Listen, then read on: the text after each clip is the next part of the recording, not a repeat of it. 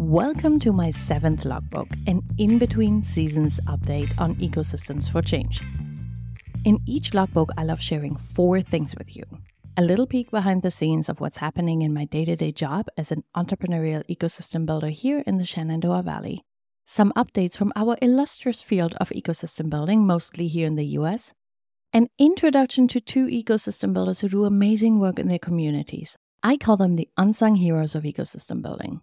And lastly, an update from the show itself to let you know what you can expect and what's happening behind the scenes. Mostly, it's just fun for me to let you in on my thought process and invite you to contribute your thoughts and experiences to make this show what it is. Welcome to Ecosystems for Change, where we co author the playbook on transforming communities by amplifying the impact of changemakers around us. Whether you are an entrepreneur or otherwise changemaker yourself, a citizen who loves their community with a passion and wants to see it thrive. Whether you are a mentor, investor, support organization, advisor, philanthropic funder, economic developer, or policymaker. Learn the practical tools and proven tactics of ecosystem builders from all around the world to better support the dreamers, doers, tinkerers, and makers in your community by taking a systems approach to social change. I'm your host, Anika Horn. The local section, or what's going on in the Shenandoah Valley entrepreneurial ecosystem. In early September 2023, I convened the local support ecosystem for entrepreneurs at Common Wealth Crush, a local incubator for winemakers in the region that was recently featured in Entrepreneur magazine. Yes, when we convene, I try to pick delicious locations that add their own flair. More importantly, almost 20 champions and advocates for startup entrepreneurs and small business owners came together for four hours to share what founders in their communities are struggling with. We brainstormed solutions and collectively problem solved. If you want to learn more about entrepreneurship in the Shenandoah Valley, you can head to shenandoahvalleyliving.com slash entrepreneurship or check out my monthly blog post series called The Field Notes, in which my team shares what we're hearing from entrepreneurs and accomplices in the field. If you've ever wondered what an entrepreneurial ecosystem builder actually does, start here. The links, as always, are in the show notes.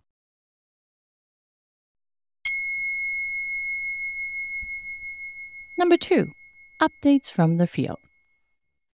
As far as the field of entrepreneurial ecosystem building goes, you may want to sharpen your pencils before we get into this. First up, Right to Start, an advocacy organization for entrepreneurship in the US, has launched their online community and you can join too. If you're interested in advocating for entrepreneurs in your community, Victor Wang and his team have lots of tools and a supporting community of peers at the ready to help you get started. Head over to Right to Start to learn more. As every year, and I don't know why this still surprises me, conference season is upon us we have no fewer than three conferences on the exact same October dates.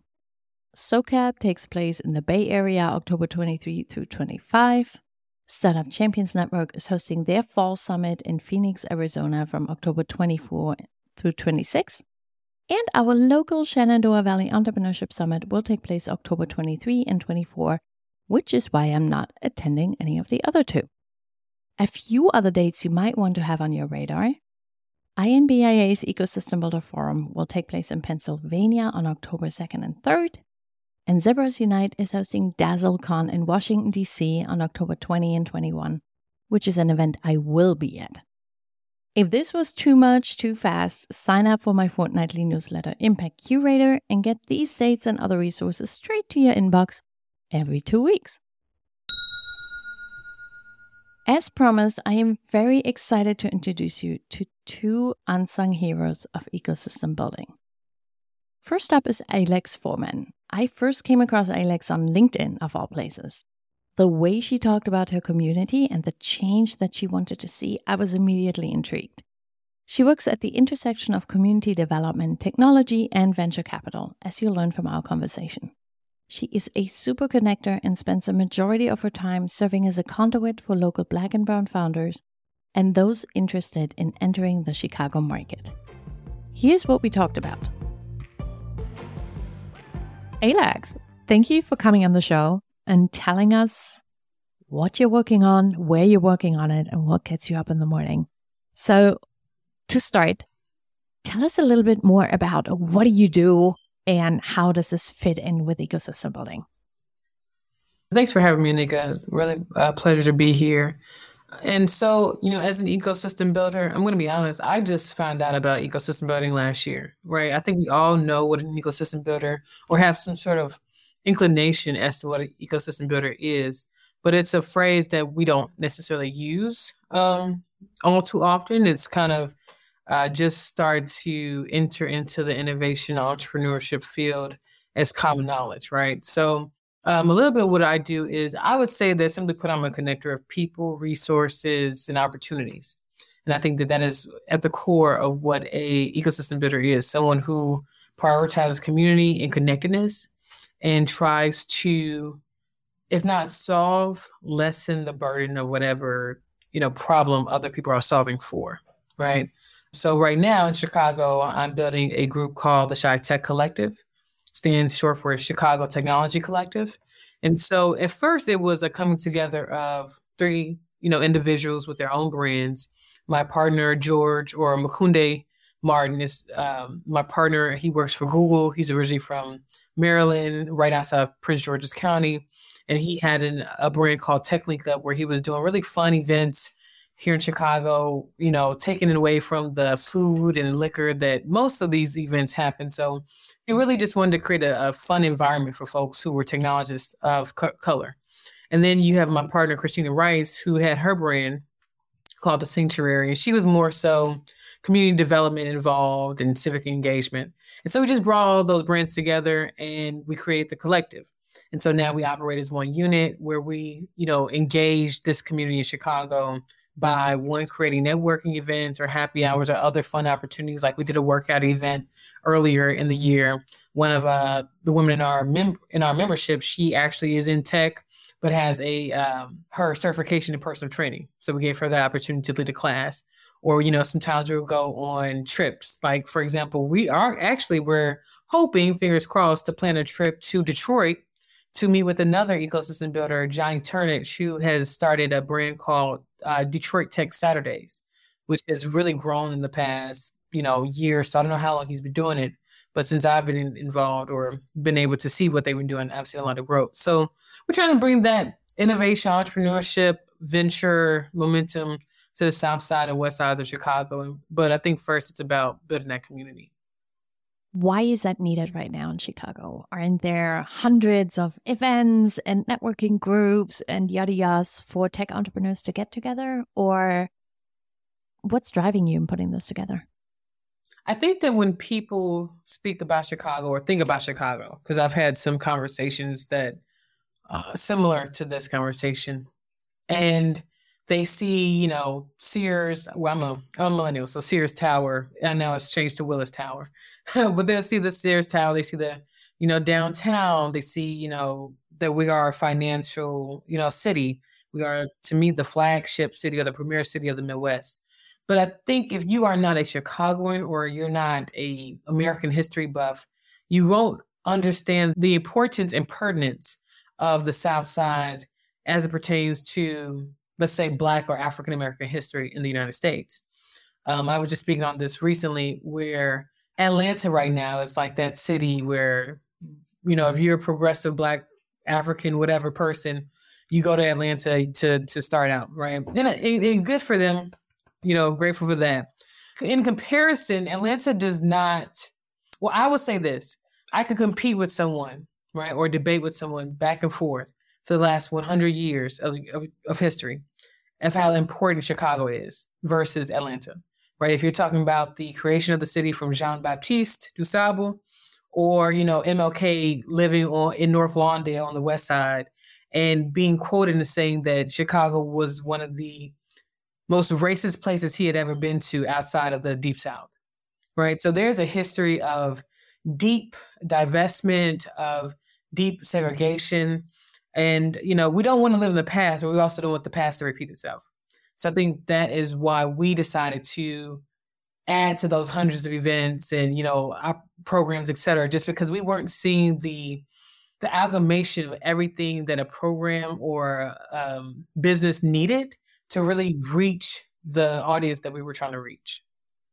I have to ask you this. I talked to Rick Turoczy from Portland, Oregon at the end of 2022. And he's an ecosystem builder in Portland. They used to do a lot of events and then the pandemic hit. And we spoke after the pan- towards the end of the pandemic. I don't know if we have officially declared it over, declared it over. And he said, I'm not sure that the old event formats work anymore. Like we used to do, you know, pizza Saturday or hmm. tech Thursday or whatever. And he said, I wonder whether this is what our community truly still wants or whether we're just hanging on to things that used to work sometime in the past. And we really need to figure out what post pandemic networking or meetups or whatever looks like. How are you guys thinking about the format? I've already heard like you're doing pretty it doesn't sound like you're standing around with hors d'oeuvre in one hand and a glass of champagne in the other hand. Tell us a little bit more about the spirit of these events and how you're how you're even conceiving of them. One to answer how we're conceiving them or thinking about them. We we built a community first, a GroupMe community, right? Um, and we really just surveyed and had uh, one-on-one conversations with the members to see what they were interested in doing.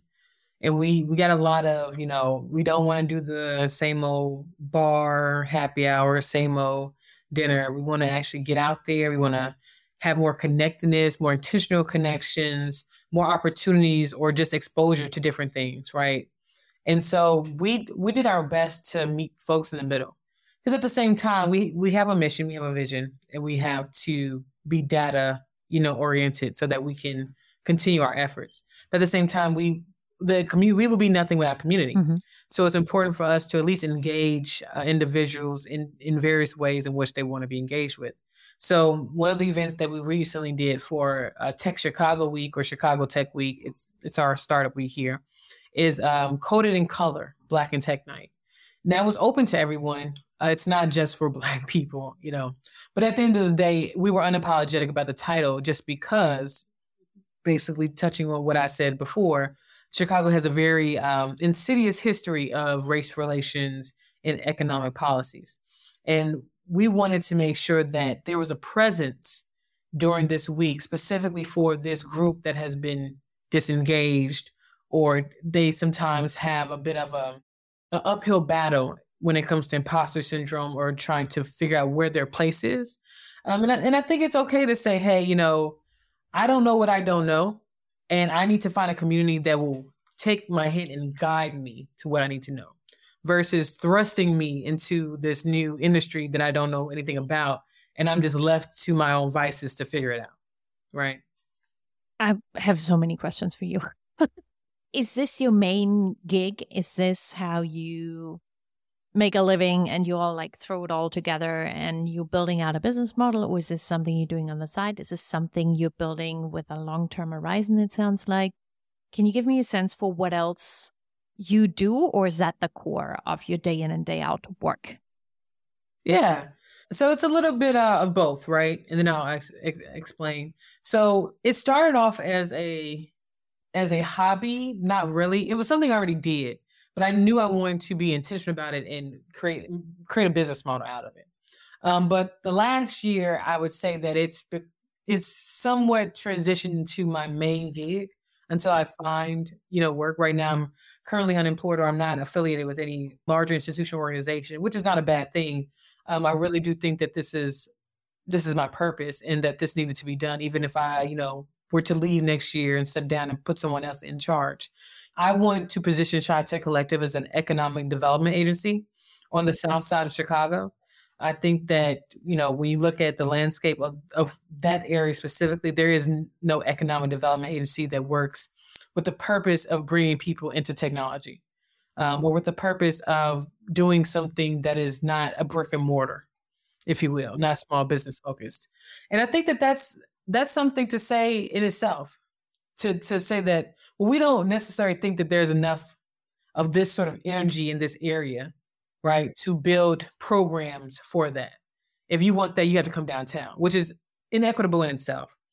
And and so to add as far as, you know, what else am I doing um, in the community right now as I look, you know, actively in slash passively for work, because this is a job in itself, I make sure that I try to connect people again, as an ecosystem builder, that's your bread and butter. So I do my best to still take calls, messages on LinkedIn from different founders who are looking for, you know, like I had a guy who came to Black and Tech Night. He's actually from London and he has a uh, beauty hair care or hair tech uh, startup here based in Chicago. And it was like, hey, I've been trying to get in contact with you for the last two months. You know, of course, I said sorry, I'm so sorry. And he said, yeah, I just want to get connected to anyone who's in my you know sector or who you think I should get involved with. And by the weekend, I had three or four folks lined up for him, right? So, you know, that's what I spend most of my time doing. If it's not traveling, to do just that, right? Going to other ecosystems to seeing and seeing who we can bring back to Chicago or who wants to be connected to Chicago. Awesome. Not a small feat. No, not small feat. And I need I need help actually. I don't know why I keep um I think maybe I'm a masochist. I kind of like the pain of building. We all have a little bit of martyrdom about us, but yes, it is it is a team sport. Um, yeah. I'm super thrilled to hear you have co-founders and part partners in the collective. That thank you means you're not shouldering all this by yeah. yourself. Alax, what's your background? How how do we find ourselves here today? How how did you get into the space? Um, that you know, how did you find yourself being an ecosystem builder? Yeah, I think the short uh, answer to that is I was a founder myself. I, I attended Southern Methodist University in Dallas. I went in with about 30 other peers who were my age. We actually were a feeder program. So from seventh grade summer, I was in a program called TMARC, or the Physician Scientist Training Program, based out of Philadelphia. My, my director's claim to fame, if I remember the story right, was that he uh, was on the admissions council board for Temple University's medical school. And for so many years or decades, he just was like, there's not enough diversity in these in these applications. So he decided to create a program for diverse or minority students who were going to go into medical school. So the intention was that from my seventh grade summer to my first year of medical school, I was going to be in this program. So I went into school with 30 people that I had grown grown up with actually for you know since my seventh grade summer. We would always fly into Philadelphia. We would live in the, the dorms there. We would work in WebBitch laboratories. I worked at the University of Pennsylvania in their proteomics core for two years, then transitioned to Johns Hopkins, Bloomberg School of Public Health, et cetera, et cetera. So, you know, going to Southern Methodist University though was a culture shock. You know, I my family's from the South, but I had never been to Texas uh, before then, let alone live there. Dallas is not Houston. It's not Austin. It is its own situation.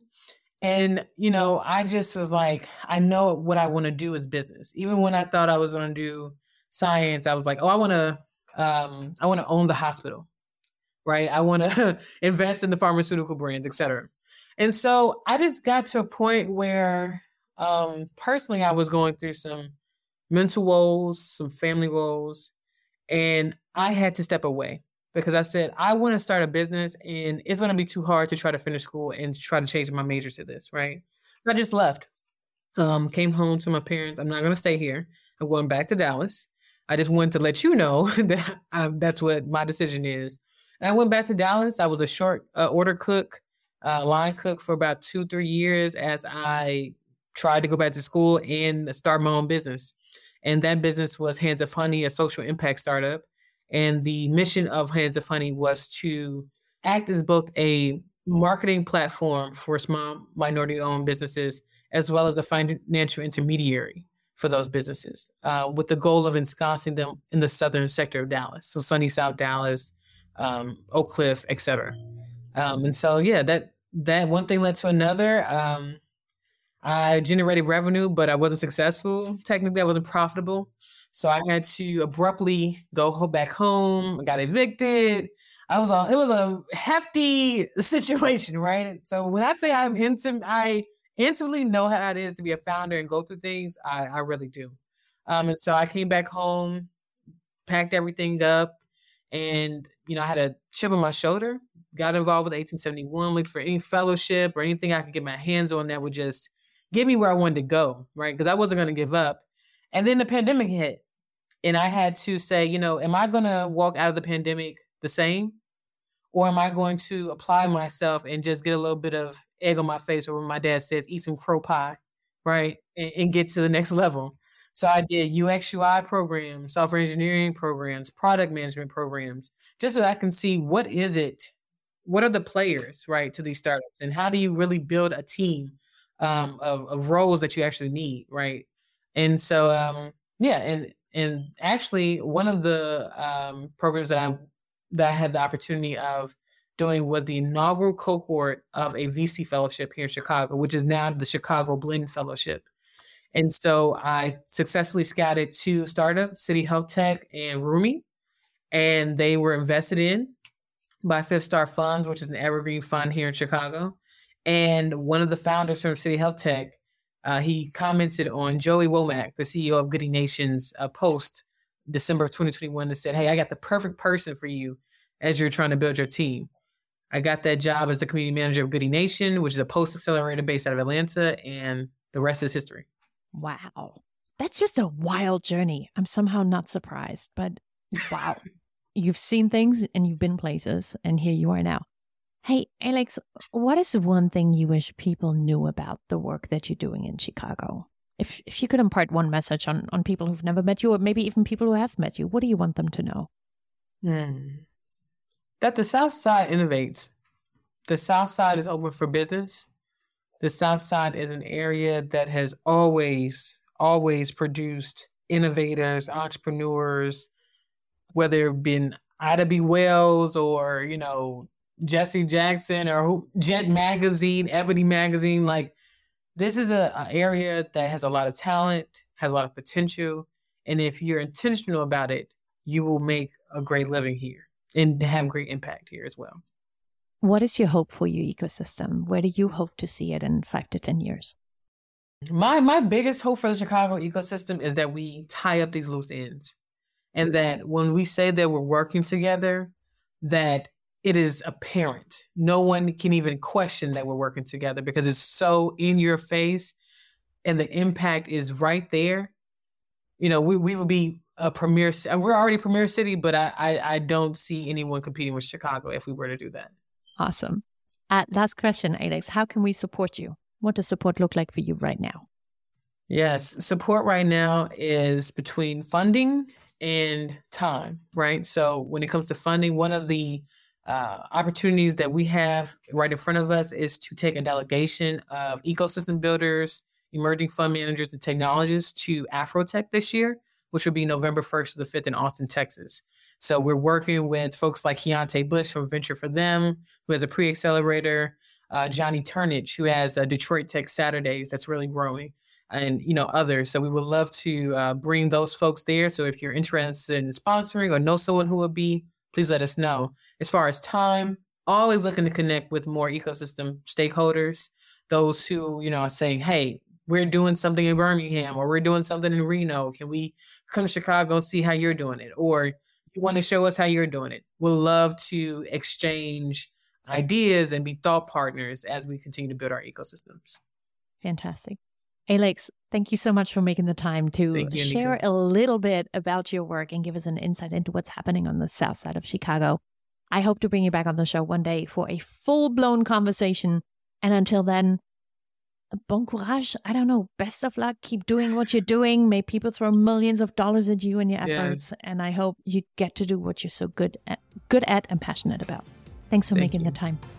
Thank you so much. Hey, I don't want to distract you from this awesome conversation, but I do want to let you know that I curate a fortnightly newsletter with resources, events, and behind the scenes insights into the show. I would love to pop into your inbox every two weeks to hand deliver those goodies. Sign up through the link in the show notes. And now back to the show. The second unsung hero of ecosystem building is Nicholas Giraldo. Nick and I met through a federal program called the Community Navigator Pilot Program, or CNPP, that I manage here in the Valley while he runs a statewide version in Wyoming. In a way, we were able to swap some notes about the program and our experiences with federally funded ecosystem building efforts. Prior to this position, Nick was involved in workforce and economic development in Wyoming for about 10 years. From helping disabled veterans find good jobs to helping small business owners around the state start or grow their enterprise. Nick was born and raised in Wyoming and served as a paratrooper in the US Army from 1999 to 2003. When he returned from service, he enrolled in the University of Wyoming and graduated with a bachelor's degree in journalism. Nick is passionate about strengthening community through entrepreneurship and working towards building a thriving entrepreneurship ecosystem throughout the state. Meet Nick in the short conversation and make sure to read his written interview on Ecosystem Builder Hub. Nick, thank you so much for being on the show. Um, I found out about you through a different podcast and found out that you also run a community navigator pilot program, in short CNPP, which is what I do here in the Shenandoah Valley. And how do I put this delicately? I don't know many small business development centers that have a podcast and that have a well produced podcast and that talks about things that I think are really, really interesting. But your episode I listened to twice because it was so insightful how you are combining stakeholders and, and building this big coalition. And then not just that, but as you were going through the program to support entrepreneurs in your state, you figure what works, what doesn't, and then you had the courage to course correct. So, huge mm-hmm. fan of how you guys did what you did. Before we go there, how do you even know how to do this? What is your personal background, professional background.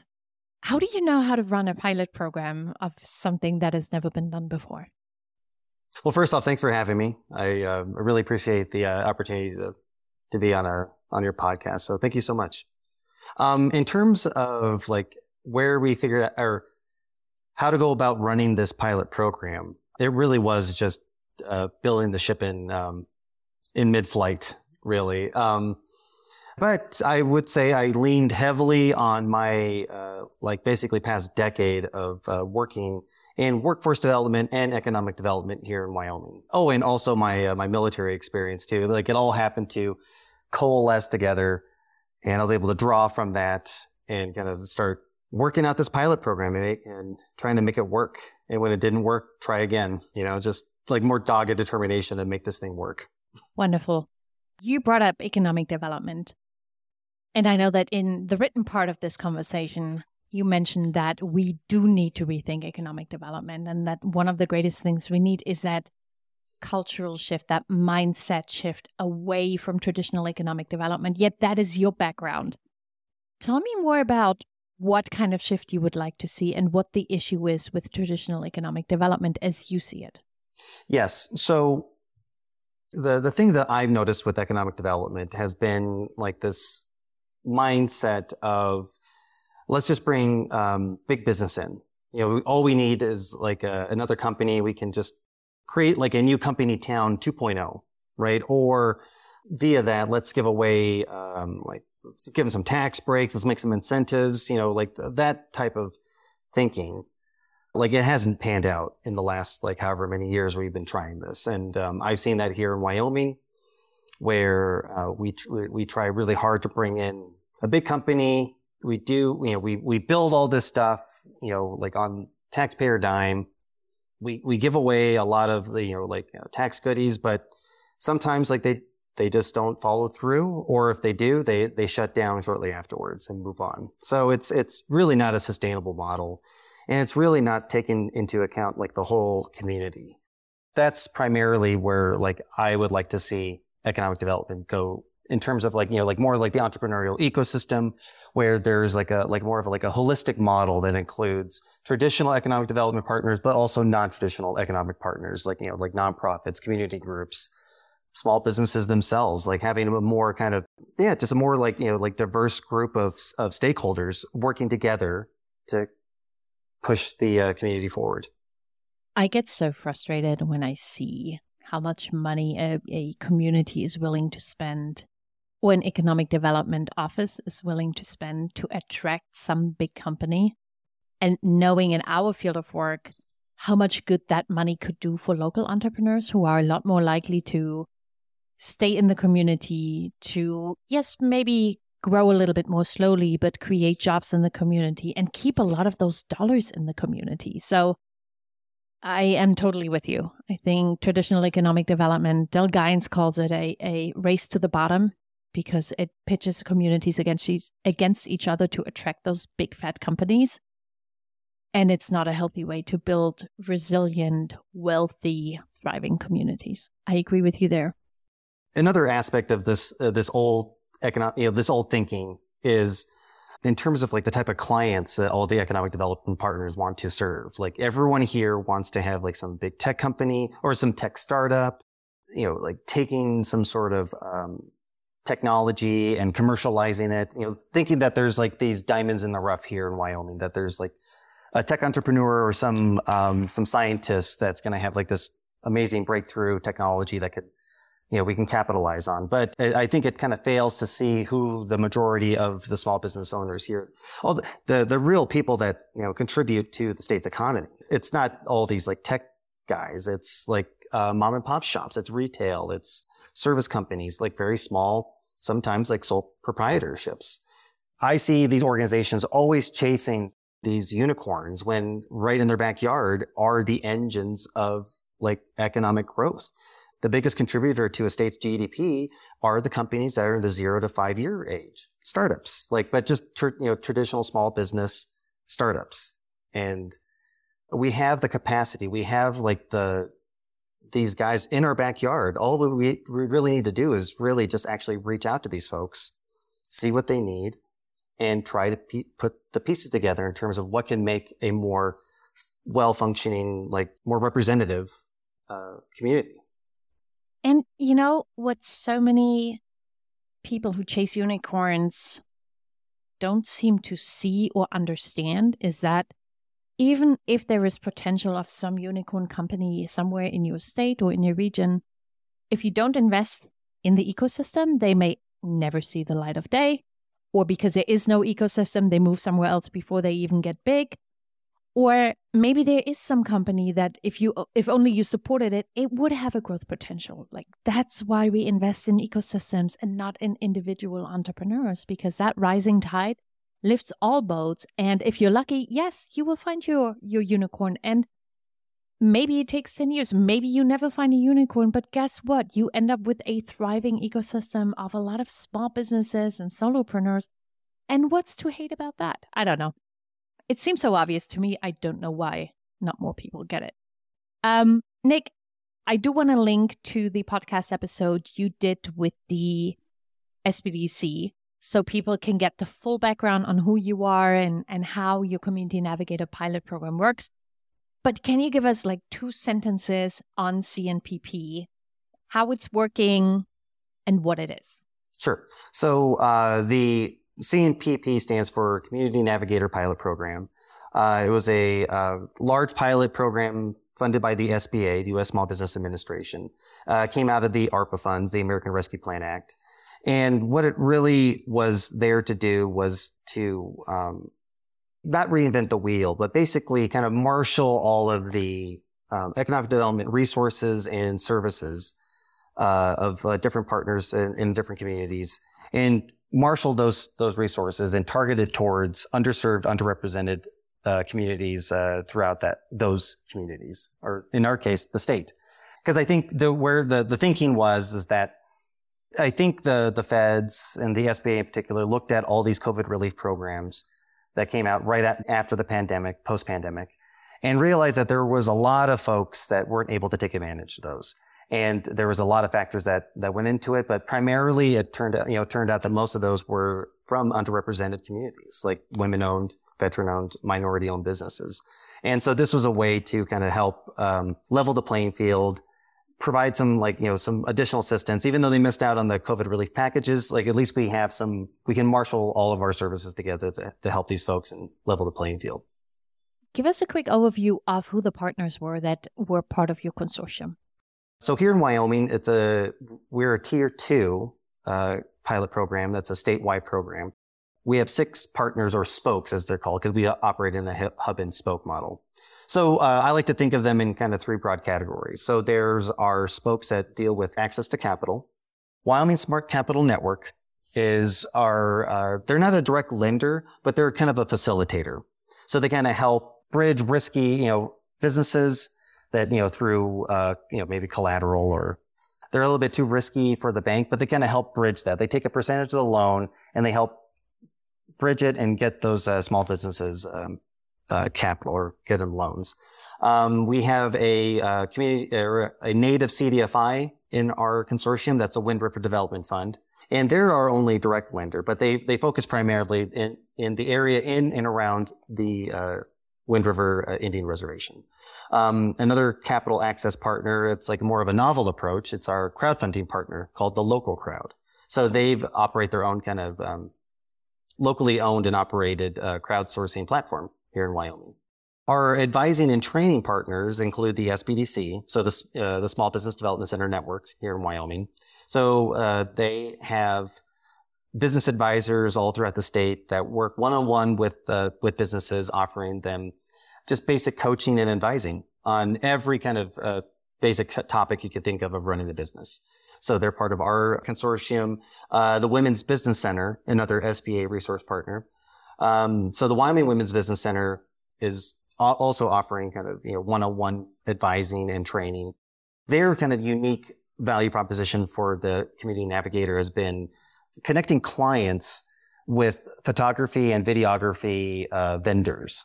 You know, basically where the grant helps pay for those vendors to provide free services to uh, clients. So that's been very good, and also offering um, access, free access to uh, Canva Pro, that graphic design uh, software, and also a uh, online intensive boot camp uh, program called Geek Pack.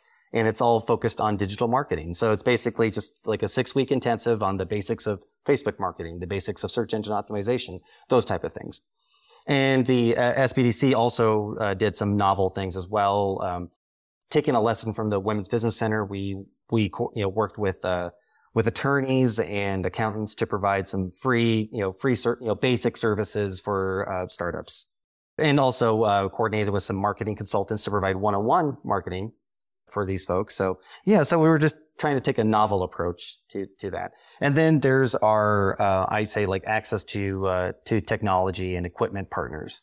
So that includes the University of Wyoming Extension Office and the uh, public libraries through a program called Library to Business.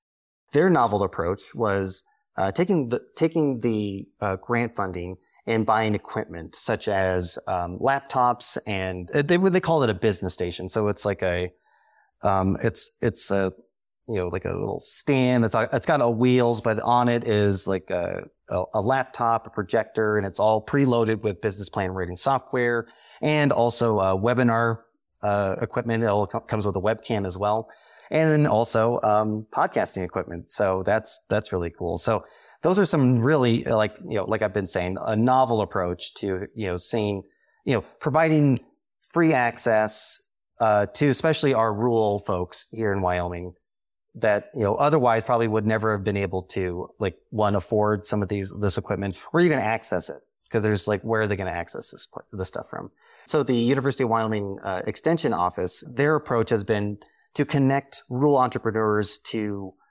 to resources uh, that, can, that are going to help them with their particular needs. So in Wyoming, we've identified um, kind of food businesses, uh, small producers, also um, youth entrepreneurs, kind of through the through the 4-H program, trying different approaches to uh, you know to engage with uh, with youth entrepreneurs. So that's kind of the um, the tour of all of the uh, uh, all of the spokes here in Wyoming. Nick, at the time of this recording, we are seven quarters into an eight quarter program. What are some of the things that you've learned, or to what extent has your ecosystem changed with Community Navigator? Some lessons learned have been now that I've been able to kind of travel around the state and, and talk to all these stakeholders, it's still how I, it's more of a, like a revelation of how siloed we still are and that there's like a, a lot of work to be done for uh, economic development partners in Wyoming to really start communicating with each other, coordinating with each other, collaborating with each other. And I think that's just because of this kind of scarcity mindset that everybody has, because that's and that's endemic to Wyoming, which kind of you know uh, inhibits this you know that that need to collaborate and coordinate. Well, and I think it's just it's a tall order to build a statewide ecosystem. I mean, I'm in a really, really rural area, but it's 18 localities. It's doable. You can drive from one end to the other in about two and a half hours. So it's doable. And even we still have silos, and even we still try to figure out how to break down silos and get people to communicate and work well with each other. But on a state level, especially a state that is, you know, in large parts rural, that has very different demographics, that's a tall order. That is not something that you can fix in two years. And so Yes. and now we have a thriving ecosystem, right? Exactly. Yeah, it was um, it was very daunting, especially in, in given such a short runway, right? So, assuming, and you know, all credit to the SBA, this was a pilot program. My assumption would have been that after a pilot comes a longer term program where we can implement all the things that we learned and we learn from our mistakes and share them with each other. And then, really, I feel like the work is only just starting now, now that we've had two years to build trust in our communities, to bring the right stakeholders together, to figure out what works and what doesn't. And as as it stands right now in September of 2023, there is no follow on program that we know of anyway. I am curious when the money runs out at the end of November and this pilot is complete, what is going to happen to you as a hub, to the spokes, to the ecosystem, and by extension to the entrepreneurs in Wyoming? Right. So our backup plan, which isn't much of a black backup plan, is the uh, no cost extension. So SBA has has uh, offered this you know extension to to hubs and spokes that have like a little bit of uh, funding left over, a little bit of gas left over in the tank. But it's only going to go for another six months. So we put in our extension. So the, I guess like the hopeful, like fingers crossed plan would be that we get the extension and I just keep, we keep uh, doing what we're doing until uh, May 30th. But that, like I said, like that's not like a very, you know, a long-term sustainable plan. Um, uh, afterwards, um, lucky for us, like our spokes uh, have um, have additional funding sources. They'll be able to continue uh, past November 30th or May 30th, depending on how it goes. So, uh, but unfortunately for me and my uh, co-pilot in this endeavor, um, Mandy Bailey, our job is done. So we'll have to be moving on. So that's that's the only that's the unfortunate thing. We're looking at other things. I I know that the EDA, the Economic Development Agency, has um, a big grant uh, program called uh, Recompete. Came out of the CHIPS Act, and um, enough, like there's two communities in Wyoming that that um, fit or like that qualify for like this this funding. Um, yeah, it's it's very interesting. I've like I've been I've been trying to work uh, work behind the scenes, like to all those like you know those community you know those specific communities, and trying to see if there's like a a proto consortium there, if there's like the, the the skeleton of a group that can come together and, and maybe put in for this. But um, it's been tough. I haven't gotten a whole lot of work back, and our deadline is looming. It's October fifth, so so I don't know if it's going to work out or not. If that works, then great. We'll be doing another pilot program for another few years. But if not, then um, I'll just have to find some other place to land. All right. Well, fingers crossed. Nick, last question for you. What is one thing you wish people knew about the ecosystem in Wyoming? People like me who've never been there, who don't have much insight.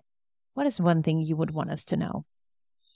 They're hardworking entrepreneurs that are providing like tremendous value to these communities that are filling filling needs out here. And I just feel like they just don't get the kind of recognition that they deserve. Um, yeah, I know I'm painting with a broad brush here, but you know, like a lot of the our clients that we work with are um, blue collar folks. You know, just working people who have um, through uh, their own hard work, determination, and uh, desire to, um, or just their passion, you know, wanted to go into business for themselves and um, and need to be not only celebrated but supported. Kind of like that kind of pioneer spirit of Wyoming, I think, is really, really showcased in these folks. Everybody's like doing good work. If we work together, we may be able to get go for those big, bigger grants, or that we could pool resources and be more efficient in how we coordinate things, and basically just be able to serve more people together. That's the uh, my hope, at least, for here in Wyoming. We can do more together. What a great note to end on. Nick, thank you so much for making the time. I can't wait to see what's next for you. So please do stay in touch. And thank you again for coming on the show. It's been great to hear from you. Yeah, I'll be sure to stay in touch. And thank you so much for having me. It's been, uh, been a pleasure. Find out more about these unsung heroes of ecosystem building on ecosystembuilderhub.com, where we published a written interview with both Alax and Nick, together with previous features from my last logbook including Sami Popat and Nida Ansari. Happy reading, folks! And lastly, updates from the show. After six seasons and close to a dozen of bonus episodes and logbooks, I have made the difficult decision to put the show on hiatus. My original plan and hope had been to run this show for many years and learn in public together with you, the listeners, and my guests. There are so many topics we haven't discussed yet, so many recent developments that deserve an in depth conversation, and so many more stories of brilliant ecosystem builders to be told. But for two reasons, it's time for a break. Number one, I'm incredibly grateful to my sponsors, Ecomap Technologies, that threw their full support behind season number six. And it made me realize that shouldering the full financial cost for the show on my own is not sustainable. Without sponsors like Ecomap, a sustainable show is just not possible. Reason number two after an intense time of learning, I feel I need a moment to reflect and process what we've learned in the six seasons so far. I always imagined the show to be a process of co authoring the playbook for how we might support the dreamers and doers in our communities by taking a systems approach to social change. I feel as though I've gorged myself on knowledge, and like after every good meal, I need to go and take my thoughts for a walk, let them settle, and digest everything I've learned. It's entirely possible the show returns once I have a more sustainable financing model, and I know what exciting topics we should tackle next. The good news is my newsletter Impact Curator remains active, and if you're keen on having me speak in your community, you can always book me for speaking engagements and workshops. With that, my friends, we wrap the last episode of Ecosystems for Change in 2023. Thanks for everything that you do to make a difference in your community. Anika. I pay my respect to the traditional custodians of the land on which I work and live, the Monacan, Shawandasatula, and Manahoac people. I recognize their continuing connection to land, water, and community. I pay respect to elders past, present, and emerging. This episode was produced by Yellow House Media.